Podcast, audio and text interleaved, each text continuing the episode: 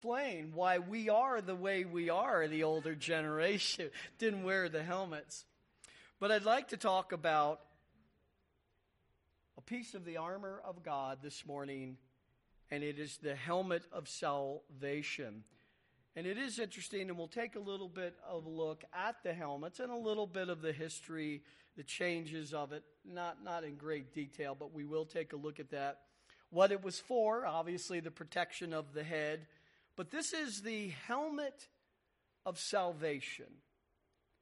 And this is the believer's mind is protected and secure in regard to salvation, to his salvation. We'll talk about that in just a moment. I invite you to turn in your Bibles to Ephesians chapter 6.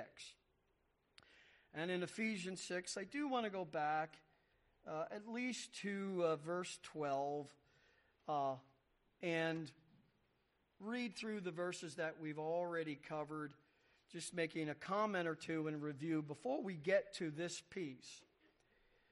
The reason we need to put on the armor of God, verse 12 tells us, for our struggle is not against flesh and blood, but against the rulers, against the powers, against the world forces of this darkness, against the spiritual forces of wickedness in the heavenly places. Verse 13, therefore, as a result of that, take up the full armor of God so that you will be able to resist in the evil day. And then, having done everything to stand firm, verse 14, stand firm. And that is our responsibility in spiritual warfare. You will read a lot of things and hear a lot of things about spiritual warfare, but the biblical teaching on spiritual warfare is our job is to stand firm with the armor of God, not to go out and uh, exorcise demons and look for those territorial demons. That's all made up by the current spiritual warfare movement. Here is one of the most mature churches. We know that because we've gone through five chapters, six chapters of it, and the, the uh, teaching of it is lofty. Our position in Christ. And if there was a group that he was going to tell, look, you've got to, you've got to learn how to cast out demons, you've got to learn how to do this stuff, he would have said it. But instead, he tells them, this mature group, to put on the armor of God and stand firm. And verse 14 then says, Stand firm, therefore. Number one, having girded your loins with truth.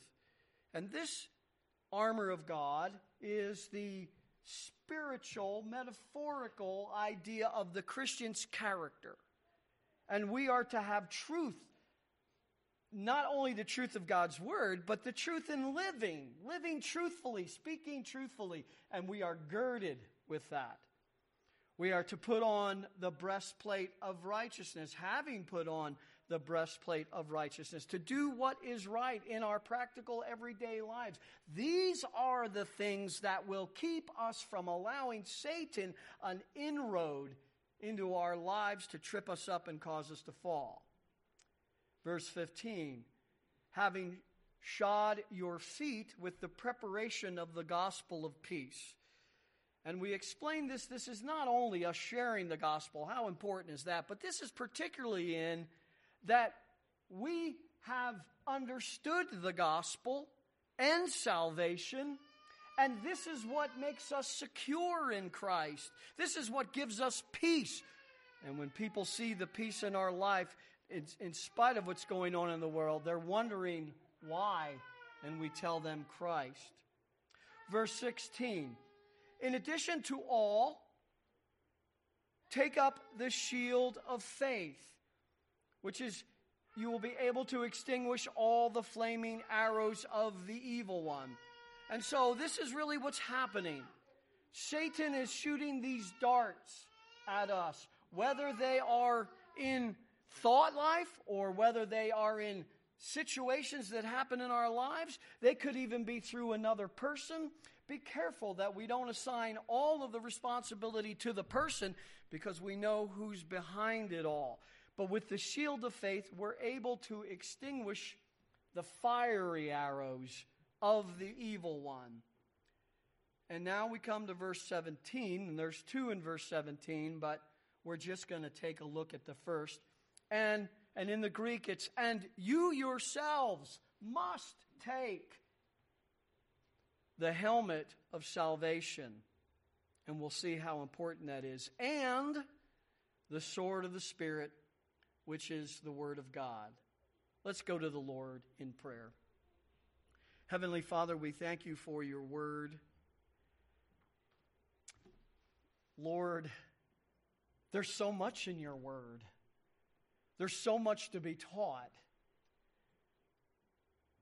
Father, help me with managing the time. Not that there's anything wrong with long sermons, but that we teach this in a way that we have enough time to teach it. And Father, we pray that these very important things will be uh, brought across by the Holy Spirit, and we'll thank you for it and pray that we have the helmet of salvation upon ourselves as believers. And we pray this in Jesus' name. Amen. All right, so as we look then at the beginning of this, and it really does begin with, and you yourselves take, it's an imperative, which means you must do it. Paul's not saying, hey, you know, I don't want to offend anyone. If you don't mind, you know, but if not, that's fine. Maybe you could put this piece on coming from God, it's you must take this for yourselves. You yourselves, and there it's in the middle, meaning that there's a responsibility. Did you know there's a responsibility for us as believers in many, many things in the Bible? Yes, we look to God, His power. We look to God and the Holy Spirit who indwells the believer. But there has to be joint cooperation, not in our salvation, but in our sanctification and putting on the armor of God is one of those facets. Well, it begins then with the helmet. And the helmet is perikephaleia. Peri is the Greek word which means around. And the other word for kephale means the head. So it's that which is around the head. Simple enough to understand. But if you think of it from a military standpoint, and that's what we have, a military standpoint, it is a helmet to protect the head on all sides. Now, here we have one that was called the Monte Fortino. Uh, they used this 3 BC to 1 AD, so it could have been around the time that Paul was writing this. Um, but it went through a process, just like even helmets today are, are being upgraded. And one of the things that they're upgrading them for is to prevent concussions. Well, that would have been the least that the Roman soldiers had to worry about. They were made of leather, some of them were, and then thick metal plates were put on them, kind of like scales. Others were made from heavy molded metals. And then later, cheek pieces were added. And so we have this one here, which is the imperial Gallic uh, helmet, and probably most like what Paul was looking at when he was penning this. So he's looking at the Roman soldier. He's thinking of what we need in the armor of God. He's looking at Scripture. Each of these has a Scripture to it back in the Old Testament. And he comes to the helmet and says, What would we have to do with the helmet? The helmet of salvation. So this is most likely what he was looking at. Now, here is a modern replica of the imperial one, really made all shiny. And maybe when they had parades, they had helmets like this. But anyway, we're going to be thinking along the lines of this type of a helmet. Well, as we think of a helmet, and in military, and even our soldiers today are to wear headgear. Uh, the idea is because an injury to the head at any time can put a soldier out of commission. At best, to confuse him and daze him, or to give him a concussion, put him unconscious, but in that day, at worst, to kill him or decapitate him, which the helmet wouldn't really work unless they're kind of squeezing themselves down into the full armor, the full armor of God. What did they have to worry about? Well, blows to the head from catapults. And uh, of course, in the movies, we see the catapults in these big, humongous rocks, but they would throw uh, with different size catapults, different size metals, rocks, anything that they could hurl. And if they would hit one of these soldiers in the head, that would put them out of commission. They also would have needed these helmets for hand to hand combat, where they would either use spears or clubs or fighting with the small sword, the Machaira, which is exactly what we'll be talking about. The next part of this verse, the sword of the Spirit is a Machaira. It's not the long sword, it's the short sword for hand to hand combat. And, and hitting someone in the head would certainly do what it was intended to do. But one also writes about cavalry that the horsemen would carry long swords, rhomphalia. And these swords were about three to four feet, and they'd just come riding by on their horses, and they'd just take a leap and a whack at them, and they would either split the skull or decapitate them. This was war after, after all. A bit gruesome, but let me say, no more serious than the warfare that we go through daily from the enemy, Satan. Well, it is called the helmet of salvation. So this gives us an idea of what he's thinking about. So, as I said before, it's the believer's mind that needs to be protected. And the believer's mind that needs to be protected in regard to salvation. Now, let me say, it doesn't mean that this is the first thing we need this piece of armor, because this armor is, is saying that we need to come to Christ. No, we need to come to Christ before this, before we put on the armor of God. In fact, if you don't know Christ, if you have not trusted Christ as your Savior, the armor of God will do you no good. This helmet of salvation is talking about, I think, an understanding of salvation, an assurance of salvation, and the security of salvation because we're supposed to stand firm because of it. Now, having said that, if this was the idea that we had to trust Christ, and this is what it was, it was an evangelistic verse here, then it would be very the very first piece that we would have to put on.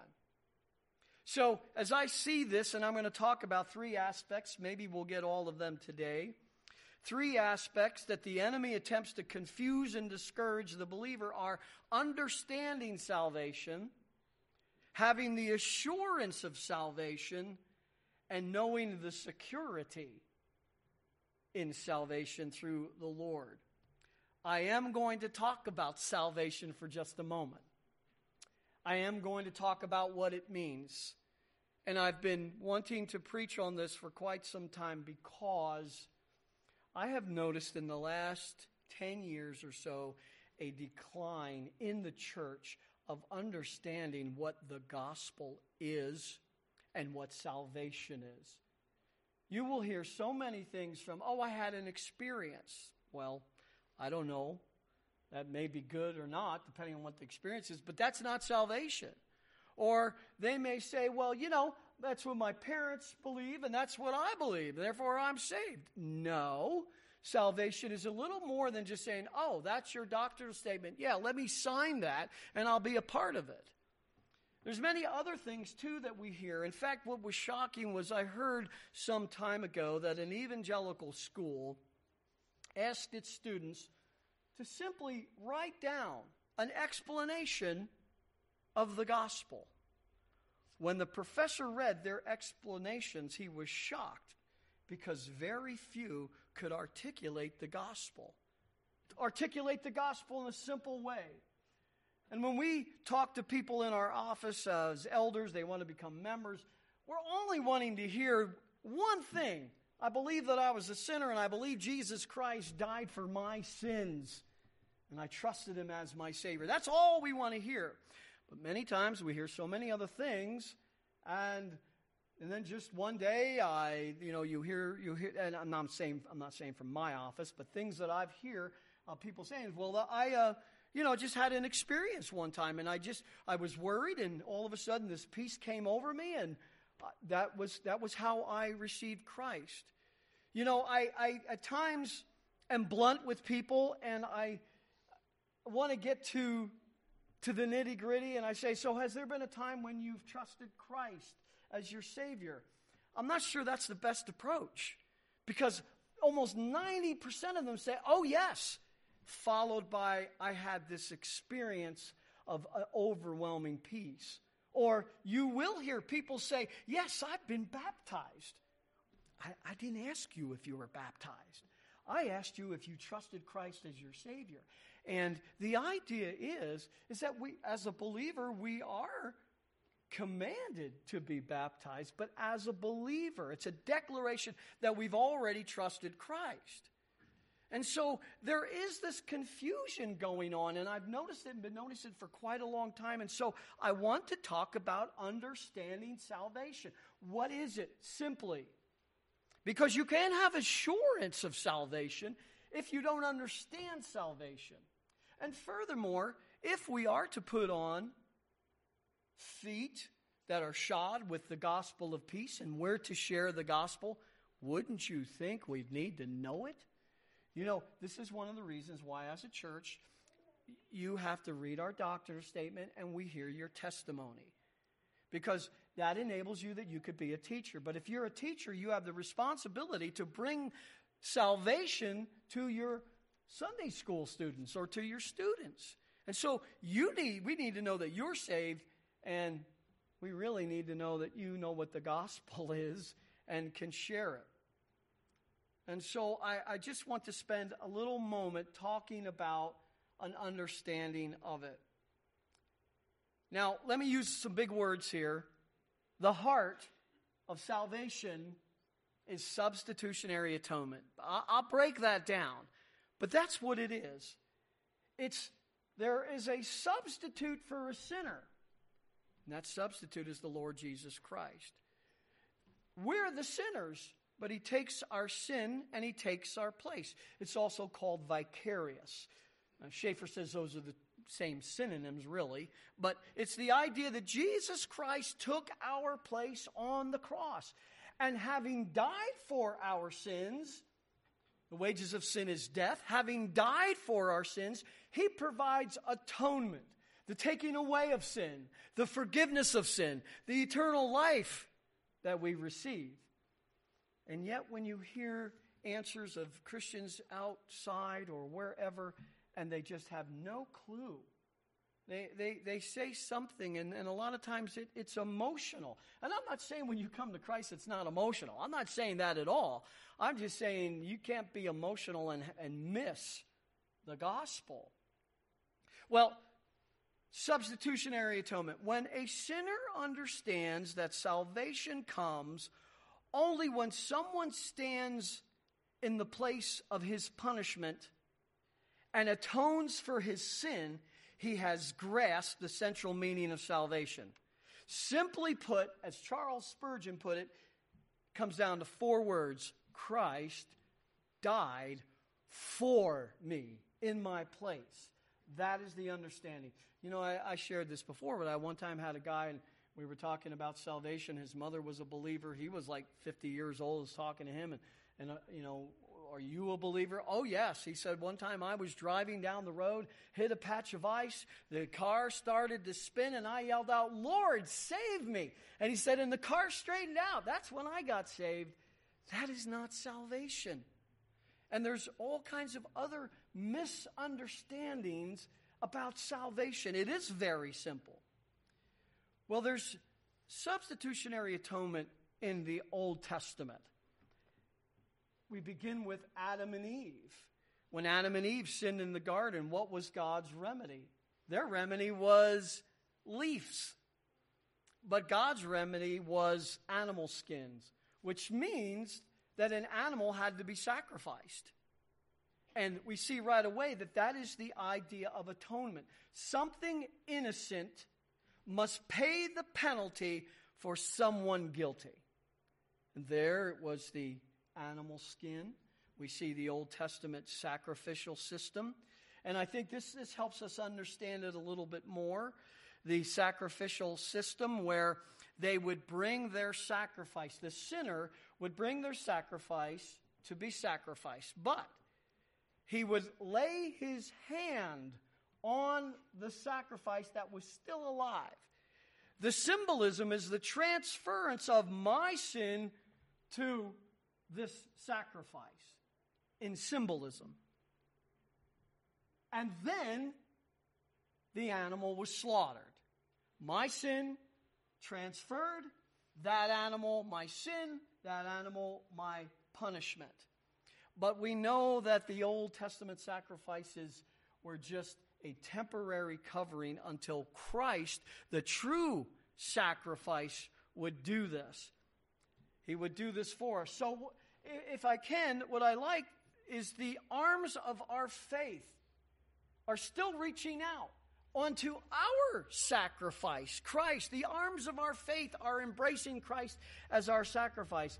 Our sins are imputed to Him. And He died on the cross and took our punishment. That is the picture of salvation. However, let me say this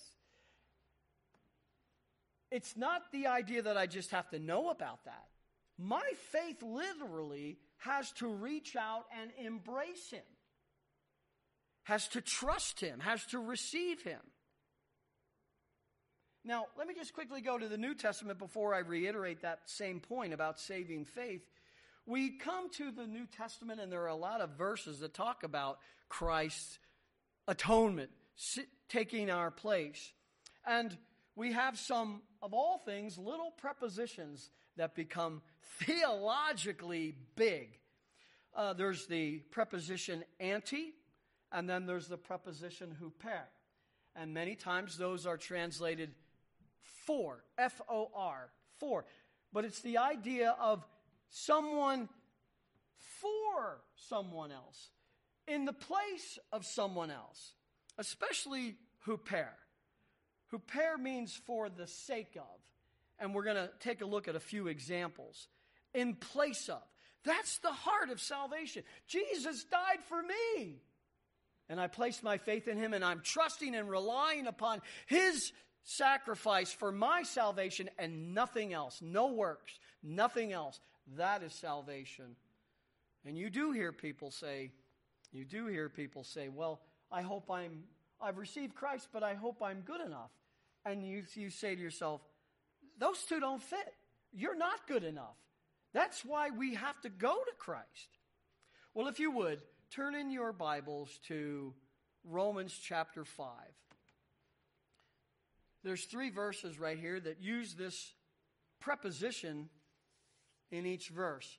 And I think by the time we get to verse 8, I think we certainly understand what it means. Again, the preposition is huper in the Greek.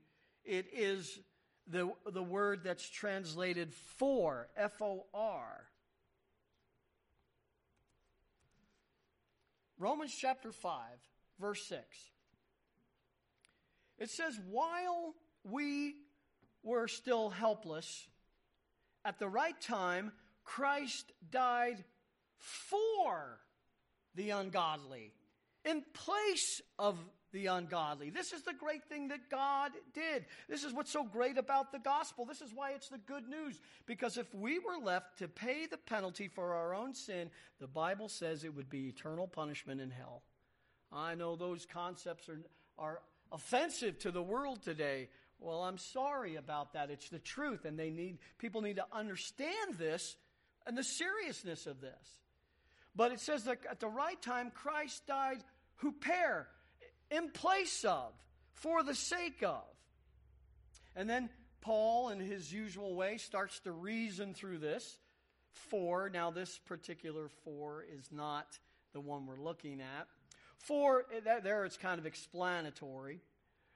Let me explain. For one will hardly die for, there it is, a righteous man, though perhaps for the good man, someone would even dare to die. So he's backing it up and saying, you know, if, if you have a righteous man, you could find some people who would die for them in their place. But a good man who's not necessarily righteous, uh, maybe you. Maybe if they knew them, or maybe if they owed them money or something. I don't know. But it's, it's moving away. But then, in a superlative way, verse 8, here it is. But God demonstrates his own love towards us in that while we were yet not righteous, not good, but sinners, Christ died for us in our place. The nutshell of this is to think about you you don't have to face God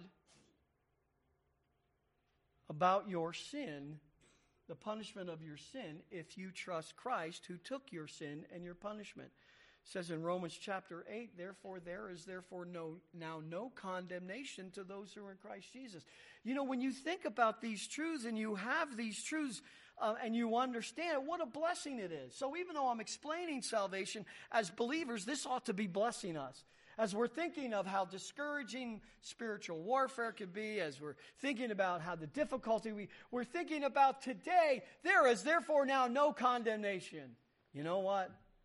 Nothing is as bad as it would seem because we know this. But we have to have the assurance of it. And we'll talk about that in a moment. And we need to understand that salvation is secure. And the more that we know these things, guess what? We can stand firm against the fiery arrows of the devil. Now, let me just quickly talk about faith and what I would call saving faith. What, what it is not, and you hear so much, and you get the impression from, oh, yeah, I believe that. Well, that's good. But do you know that just that kind of mere intellectual assent, even the demons do, the ones who are battling against you in spiritual warfare? James says in chapter 2, verse 19, You believe that God is one. You do well. The demons also believe and shudder, but they're not saved. The idea is that the word believe today is more than just, oh, yeah, I believe I have this set of beliefs and I, yeah, I'll sign my name. It's the idea of reliance. Like the Old Testament sacrifice, the sinner was laying his hand on the sacrifice. Like our faith, as we think about Christ, we're relying upon him, we're trusting him and what he did. Many times the word believe in the New Testament is accompanied by another Greek preposition, eis, which means into. And so I guess if you're literally going to translate it, you would say believe into Christ or believe on Christ. It gives the idea from that preposition that there's motion. There's motion of your faith moving and then resting on an object. The object is Christ and what he did on the cross. And so, saving faith is that I believe that what Christ did is sufficient to save me, and that it's sufficient to save me the moment I place my faith in Him. Not just say, okay, but the moment that I place my faith in Him. Now, I, I want to make sure that I say this clearly. I'm not trying to make faith a works, but, but faith is an exercise. If you go to the scriptures, you'll have verbs when it comes to faith about receiving Christ. But as many as received him. So there's an act of the will there. You're receiving him, you're accepting him, you're trusting him. and then he says, even to those who believe in his name. It's a synonym. What do you mean by believe? It means to receive him or call upon him. We're instructed in Romans 10:13 for whoever will call on the name of the Lord will be saved. And it's the idea of perhaps calling out in him in prayer, Lord Jesus, I believe that you died on the cross for my sins. I trust you as my savior, save me. Would be the idea. In fact, if you go through that there in Romans 10, it's the idea that the only way you could do that is if you had faith We see in John chapter 4, we have the verb ask. Jesus said, If you knew the gift of God and who it is who says to you, Give me a drink, you would have asked him, and he would have given you living water. So you're asking. Another synonym is come, to come to him. Again, it's more than just belief. It's the idea that you are trusting your life, eternal life, upon him. John 6 37 says, All that the Father gives me will come to me. And I love this. You want to talk about eternal security? And the one who comes to me, I will certainly not cast out, not even when we sin. And then the one that I think about often, 1 John chapter 5 verse 12. It's very simple. It's very simple gospel presentation. He who has the Son has life. He who does not have the Son of God does not have life. Could it be any clearer? And you look at the word has, it's the idea of having, possessing, embracing. And I, and I like that synonym that, that the arms of my faith want to, want to receive Christ, and I, my arms of my faith embrace him as my Savior. And by the way, you, you continue to trust in him that way throughout the Christian life. But that is the first part, that is salvation. So, as I'm talking about this, it, again, you know, I want to be careful uh, because you, you hear different testimonies and people are saved and they just use the word believe, and that's fine because that's what the scripture says. But I want us to understand that believe is a little bit more than just, yeah, let me sign on the dotted line. I'm part of your group now. No, it is a matter of calling on the Lord. It's a matter of reaching out and trusting Him, taking Him as your Savior. You've heard the expression, a person can miss heaven by 18 inches. It's the difference between head knowledge and heart knowledge. And I think there's some truth to that. The great reformer John Murray said this idea of faith, it's a transference of reliance upon ourselves. See, that's where we start. We're trusting our good works. I'm good enough. I'm not the best guy, but I'm better than my neighbor. And I'm only saying that facetiously because my neighbor is a deputy sheriff. Okay, so okay, so don't go telling him that I said I was better than him. All right, uh, it's a transference of reliance upon ourselves and all human resources to reliance upon Christ alone for salvation. It is not simply believing Him; it is believing in Him. It is believing on him. And so this is what salvation is about. Understanding it and then our faith.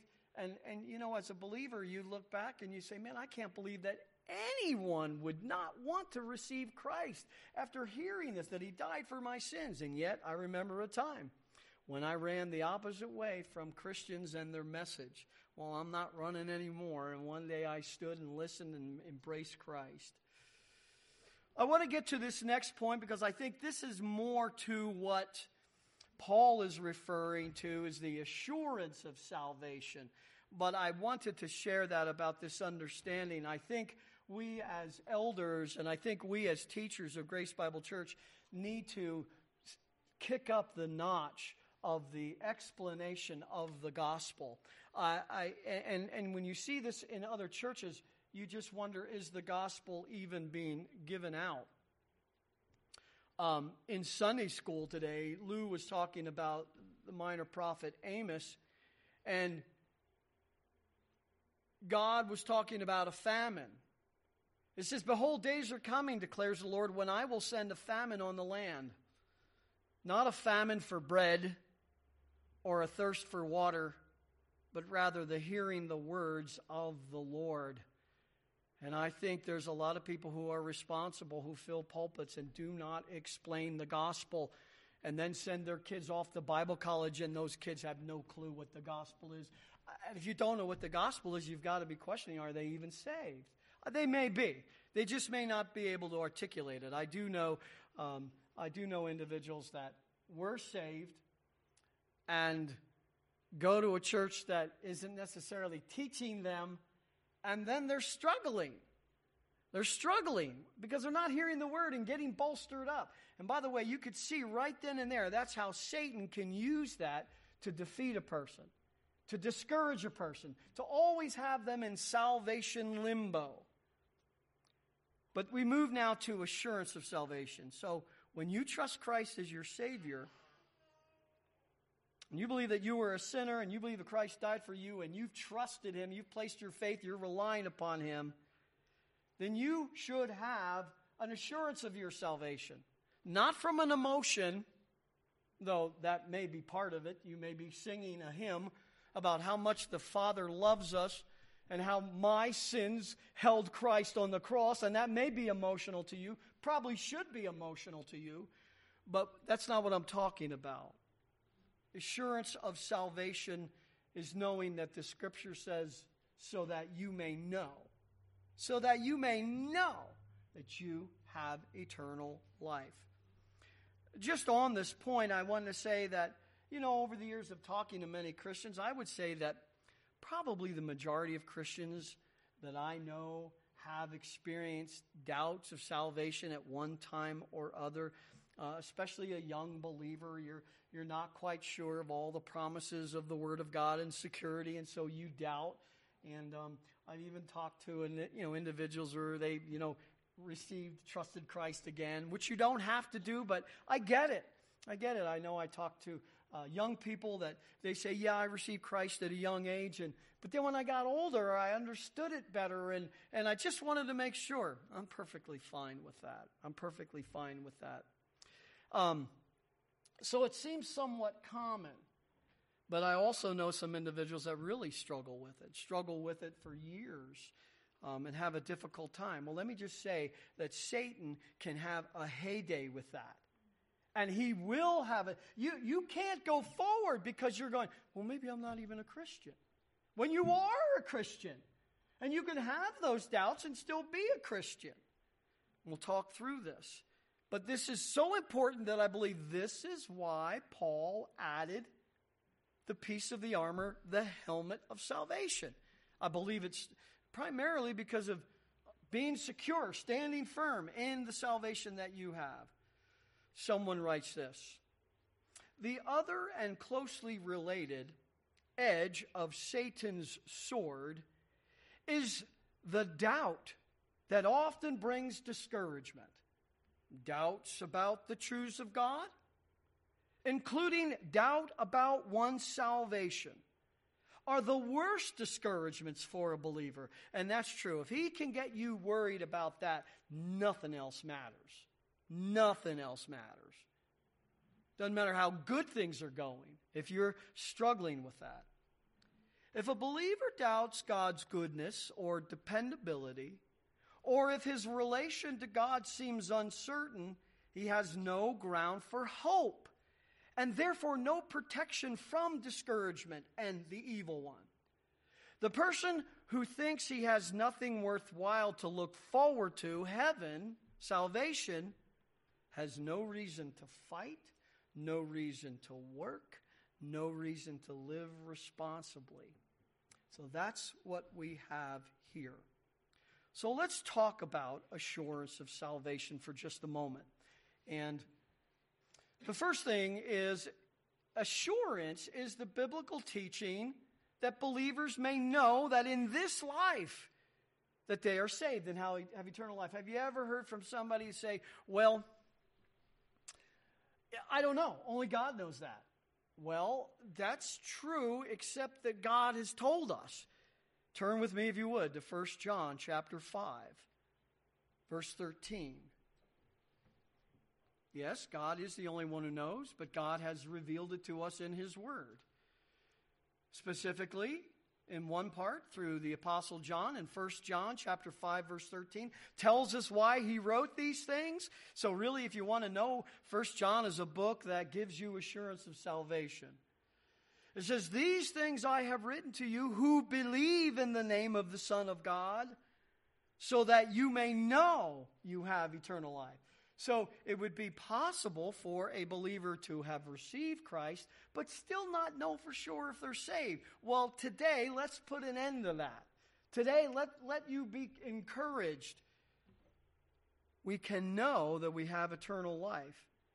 What would be some of the reasons for a lack of assurance? Well, I'm only going to give three, there could be many more.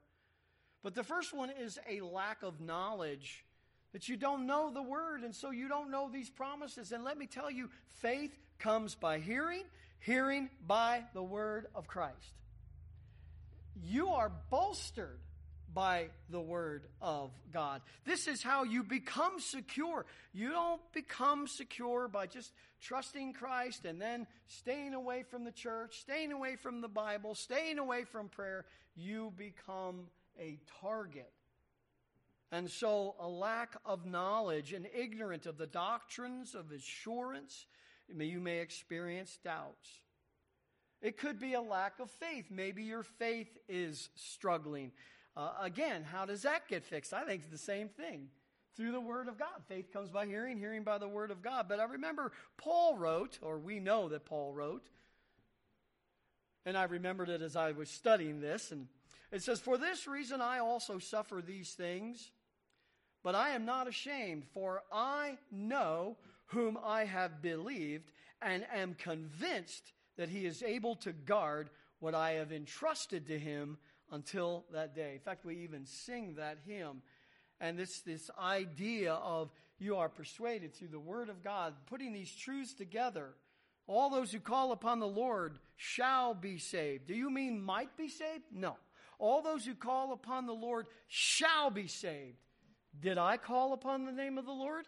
I trust that you have. And if you did, you just put your name right in there. You are persuaded from the promises of God. A third reason, outside of the lack of knowledge and the lack of faith and growth, could be a lack of victory. Or said in a different way, if a believer is giving in habitually to sin or has unconfessed sin in his life, he may experience guilt and accusing thoughts that he is not a true believer. And that's because one of the assurances of salvation is a changed life. If nothing has changed, one might sit down and kind of work through this. There, now, again, I'm not saying that you have to be perfect. Uh, the verbiage in First John gives us the idea that you cannot sin. It's not what it means. It's given with the verb that means continuous, habitual. If you are habitually sinning and don't even care, something's not right. Something is not right. And so, if, but even if it's not on that kind of a level, but if it's in a level of unconfessed sin or giving into a sin, besetting sin, you may experience guilt and accusing thoughts. And you may battle with this. Well, what's the remedy there? I surrender all. That's the remedy. You, you go on to victory. You say no to sin. We talked about the new nature that we have in the book of Ephesians. And you say no to sin, but you say yes to God because He's given you that new nature. He's given you that power and the Holy Spirit. You can do it. You are able to do it through Him. It's sad when we don't. And, and, and, and this is all, there isn't any of us that haven't sinned since we've been believers. And I quote R.C. Sproul again he said, You and your wife can sin enough from your home to church to send you to hell. Okay? How, how does he know that? I don't know. But it's true. Any sin. And it's just a matter of giving into the flesh. We, we, there's got to be a commitment, a commitment for victory. Lord, I'm sorry for this. And uh, forgive me, uh, confess your sins, and then and then make a commitment. There's there's some who don't believe that you should have a commitment in the eternal in, in the Christian life. I, I, can't imagine it any other way. I, I guess I guess you would just say, well, I'm just going to let go and let God. Well, that that only works in salvation. That doesn't work in sanctification. We're supposed to work out our sanctification with fear and trembling. Well, what then are those things that are the basis for assurance of salvation? Well, let me give you a few. First of all, God's Word. This is so huge. This is so huge. You know, Romans 12 tells us that uh, we can't give in to the world that's always drawing us, but we have to renew our mind. So if you're having doubts about salvation, how do you renew that? By getting the Word and getting the promises. God's Word is the ultimate authority of the believer's salvation. It's the Word of God that tells us what the gospel is. And then we know through our own experience that we did trust in Christ alone by faith alone. Well, that puts us in the category of the saved, and we can have assurance. And again, the Apostle John wrote as much in the Gospel of John. It's as if he knew us, or perhaps he even doubted at times. But the purpose for writing the Gospel of John was, But these have been written so that you might believe.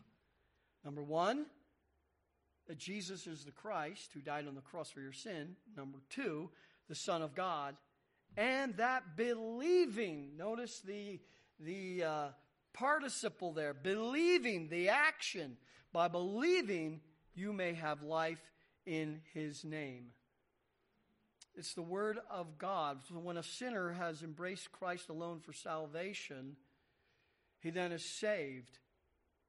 And he can have this assurance. But it's the word of God that assures. It's not my thinking, it's not your pastor's thinking. It's not these notes, which I believe could be very helpful. It's not these notes, it's, but it's God's word that tells us what salvation is and who's saved and who's not saved. By the way, it does tell us who's not saved. And so, you know, some people say, well, I can't judge. Well, no, but you can be a fruit inspector.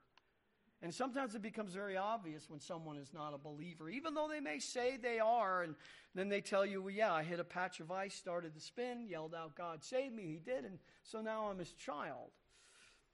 The second, the second basis for assurance would be God's attributes, particularly his attribute of faithfulness. God is faithful to carry out all that he has promised. He has never broken a promise to anyone, not even Israel. And he still has a promise outstanding to Israel, which will be fulfilled. And so we look at his promises and we see that we have an anchor for our soul. I love that phrase, and that phrase is in Hebrews chapter 6. I'll, I'll ask you to turn there, if you will, to Hebrews chapter 6. You find out that God doesn't want us to struggle with doubts. You find out that God has done everything He could do to eliminate doubts if you're His child. Now, if you're not His child, then He would want you to have doubts so that you would turn to Christ. But in Hebrews chapter 6, verse 17, talks about God in the same way God, desiring even more to show to the heirs of the promise the unchangeableness of his purpose, interposed with an oath. So that by two unchangeable things, in which it is impossible for God to lie, we who have taken refuge would have strong encouragement to take hold of the hope set before us. And of course, you realize after studying the Bible that the word hope is different in the Bible than it is in Webster. It's a it's it's the it is the reality of it apprehended by faith. And then he says, this hope we have as an anchor of the soul. And that's what we should have. That's what the helmet of salvation is talking about a, an anchor for the soul. No matter how bad spiritual warfare gets, no matter how bad the circumstances, no matter how discouraged you may be in other areas, the one area you should never be discouraged in is doubts of salvation. You have an anchor for your soul, it is God's word and God's attribute. Thirdly, we have the Holy Spirit the Holy Spirit bears witness with our spirit. Now, I don't believe this is an emotional thing, okay? I, am I'm, I'm not anti emotional. I'm semi anti emotional. I'm, I'm anti emotional when it comes to this is how we live our life as Christians. And we've seen that down through the years in Christianity. We've moved away from expository preaching to more uh, emotional preaching, and this is how we move people. Yeah, you give them a warm fuzzy. And guess what? The very first thing to go when tri- trials come are warm fuzzies. They're great when you can hang on to them. But the, the Word of God is that anchor for the soul, and that's what will take you through the storm. The Holy Spirit in Romans chapter 8, verse 16 says, The Spirit Himself testifies with our spirit that we are the children of God. And what I believe this is, is that t- given the Word of God, given the fact that we've trusted Christ, given the fact of that God can't change, the Holy Spirit is, is moving in our soul to say, Amen. Amen. That's the Holy Spirit. I think also, too, when there's Christian fruit in our life. And we have to be careful because the first thing we don't want to do is be proud of it because we've just lost the Christian fruit if we're proud of it. But it's the idea that it's the idea that I'm not what I should be, but praise God, I'm not what I was. That is the Christian fruit. That's the message of the Christian fruit. And it will guard Satan from you. Now, I'd like to go through these, and this is probably all we're going to be able to do. Um, I'm going to have to save security for next week. But let me just say you are secure if you're a believer. You're eternally secure, so you don't have to wait one week to be eternally secure. We'll, we'll finish that up next week. But I do want to talk about these things that are the, the kinds of Christian fruit that are in our lives if we are a believer. It says that in 2 Corinthians 5 17, therefore, if anyone is in Christ, he's a new creature. The old things passed away. Behold, new things have come. Now, again, I'm not holding up a, a list of perfection here. Um, there, there are no such things as a Christian perfectionist. There's people who believe that, but they're wrong. They're in error. What they do is they change the definition of sin. Well, anybody could be perfect if you change the definition of sin. But the truth of the matter is, we still wrestle and, and struggle with it. But these are things that are going to, they're like fruit. They don't come out at first, but give it a little water, a little sunshine. They're going to come out eventually. And Christians grow at different rates. I, I think one of the things that catapults a believer to grow is being in the Word, being in the Word daily. That's what's going to cause you to grow and sprout and be whatever the word is that I'm trying to think of. Stables. You are rooted, you are grounded. All right, the first one would be fellowship with God. That's the first thing that I think becomes a reality when you are a believer. Um, so you're a sinner and you're not used to praying, or if you did pray, it's just a rote memory, recited prayer. But when you become a believer, all of a sudden you are you are really talking to God. You, and, and it doesn't mean that you necessarily had someone teach you that. Uh, you may have questions about it. You can ask someone, but you, you feel a lot freer praying to God who is your Father. Um, I remember that when I trusted Christ, uh, I was at work, um, and uh, it was the evening shift. I got stuck on the night shift, and I was a young man and knew that my life was now over. I'm now on the night shift, but little did I know that I was going to hear the gospel on a radio broadcast and I received Christ. And one of the first things I did was I went up on the roof to pray. Um, I, I, wanted to pray. And uh, I did that for several nights until the supervisor came up and said, What are you doing? I said, Well, I'm, I, I'm praying. He said, Well, I don't mind you praying, but can you do it somewhere else other than the roof? So, anyway, um, uh, why is that? Well, there's several reasons. But one of the reasons is that you now are a child of God, His Spirit is in you, and the Spirit helps you cry out, Abba, Father, Daddy, Daddy. So it's, I always think of somebody getting into some situation, and what's the first thing you cry out to? Well, if you're an unbeliever, who knows? It's probably expletives. But if you're a believer, the first thing in your heart is, God, help me. because he's now your father. Abba, father means daddy, daddy. It says, For you have not received the spirit of slavery, leading to fear again. You see the stability there, the rootedness, the groundedness? This keeps you from the enemy's attack.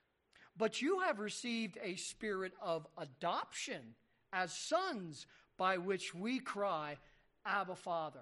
And, and, and that's about the best I can explain it.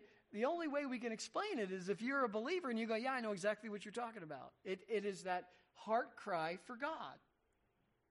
The second thing would be, and you know I'm going to say it, is a desire for God's word. I, I, I uh, you, you just you want to learn, and you know it's you know it's in the Word.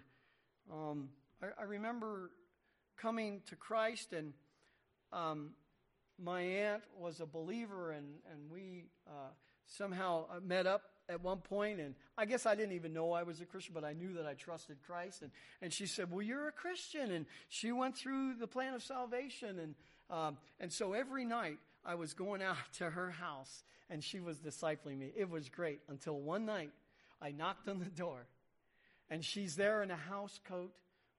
She has dark rings under her eyes, and she just stood at the door and went like this No. She told me to go to the Bible Institute that they had there in the town. She had given so much that she was just weary. But there, there's that desire for the Word of God. The psalmist said, Oh, how I love. Now, you would think the psalmist would say, I love you, Lord. And he does. But he says in Psalm 119, Oh, how I love your law. It's my meditation all the day. First Peter tells us that as believers, like newborn babies, it doesn't mean that we are, doesn't mean that we stay babies, but like newborn babies, long for the pure milk of the word, so that by it you may grow in respect to salvation, in the, the remainder of your salvation. Meaning you're already saved, now you're growing in sanctification. And of course, I have grandchildren. I don't really quite remember my own children when they were nursing and drinking milk and all of that. But my grandchildren, they just, man, it's like the animal comes out of them. Give me that thing. And, and down it goes. So, and, and that, that ought to be similar to us. And, and um, you know, coming to church is one of the aspects of that. Coming to the ch- church where you're hearing the Word of God and in the Sunday schools that we have for your children and the, the worship service. Thirdly, is an awareness of sin. Now, you may know you were a sinner before that. You need to know you were a sinner when you got saved. You, you, can't, you can't be saved unless you admit and acknowledge that you're a sinner and He died for those sins. But there's a new awareness. I, I, used, I, I, I've said at times that I used to be a good sinner, never bothered me. But now when I sin, it bothers me. That doesn't mean that I don't ever sin. But when I do, I'm convicted by the Holy Spirit. Well, in 1 John, it says, and this is, he's talking to believers here. If we say that we have no sin, we are deceiving ourselves, and the truth is not in us. Here's the remedy. If we confess our sins, just agree. You're, you're right, God. Your Bible, your word calls this a sin. This, is, this was in my thought, my word, my action. I've sinned against you. If we confess our sin, he is faithful and righteous to forgive our sins and to cleanse us from all unrighteousness. Talk about an assurance. You are a believer, you are secure as a believer, but you may sin and it may interrupt your, your fellowship, not your relationship. Well, how do you straighten that out? You confess it. We ought to be a confessing people. Confession should not confession to God should not be a problem or foreign to us. And then he says again, if we say that we have not sinned, we make him a liar and his word is not in us. So I hope I've never stood up here and acted like I've got it all together and you need to act like me. I, I, I, am a sinner just like you, and I'm, I'm trying to pursue maturity just like you. And I, I know that it's through the word, and so that's what, that's what I want to do to help build up the body.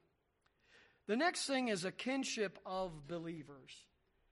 You know this. You've gone someplace and met someone for the first time, found out that they were a believer, and it's like instantly, it's like, you know, Hey, I know you. Yeah, you go to my church. Yeah, yeah, you're just like the rest of the Christians that I know. It's, it's a wonderful, wonderful thing. And, and it's almost as if the gleam is in their eye and the gleam is in your eye. And it's like, I know what you know, what you know that I know, and they don't know.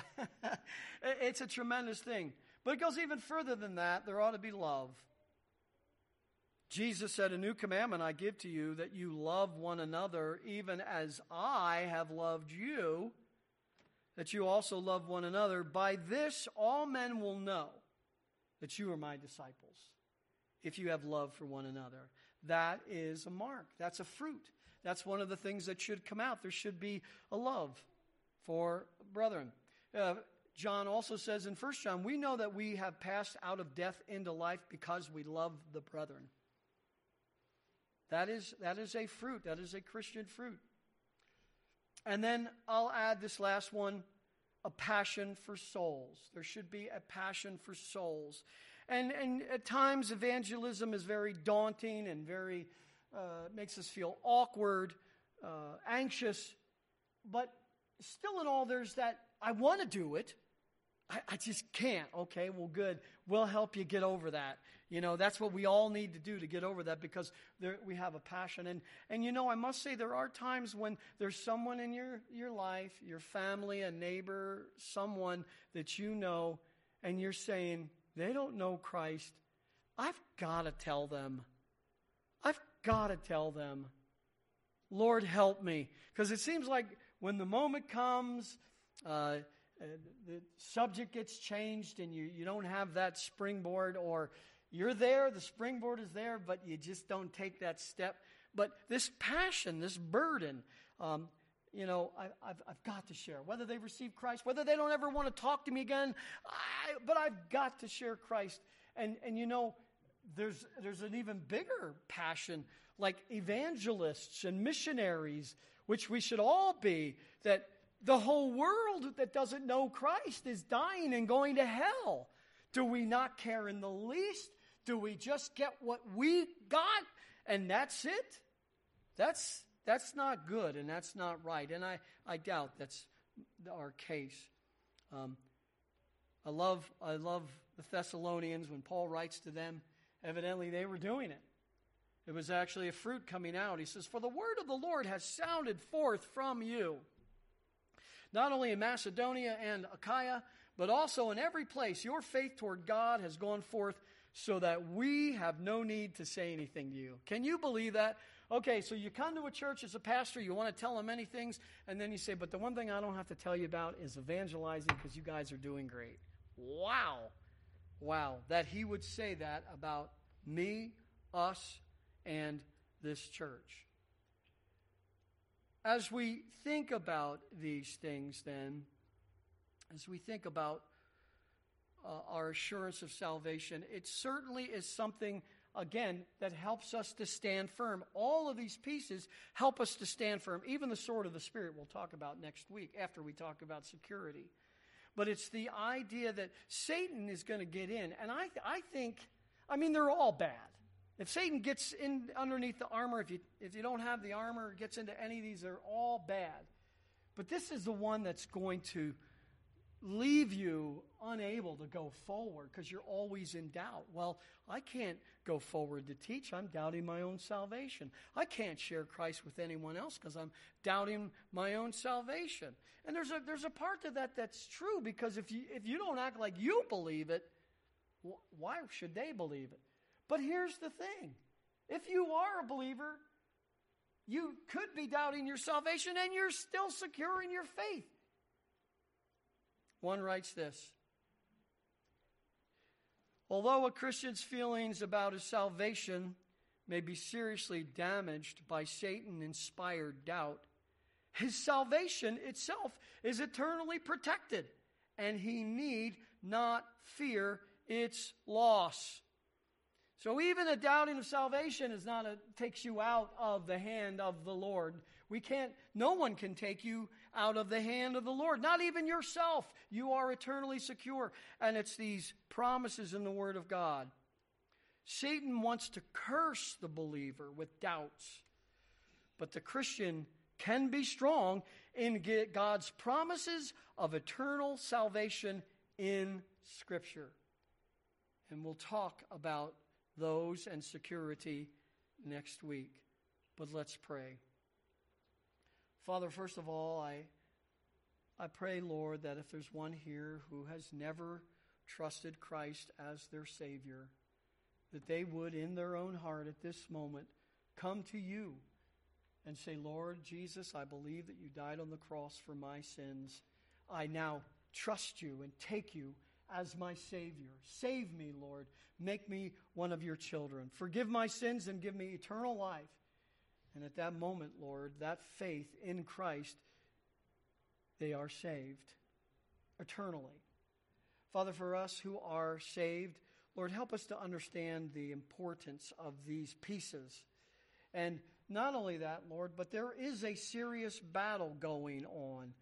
Thank you that Christ has won that victory, but we do know that even Jesus called Satan the God of this world, meaning that he has temporary control over it here on earth. Nevertheless, you, God, Father, are in complete sovereign control.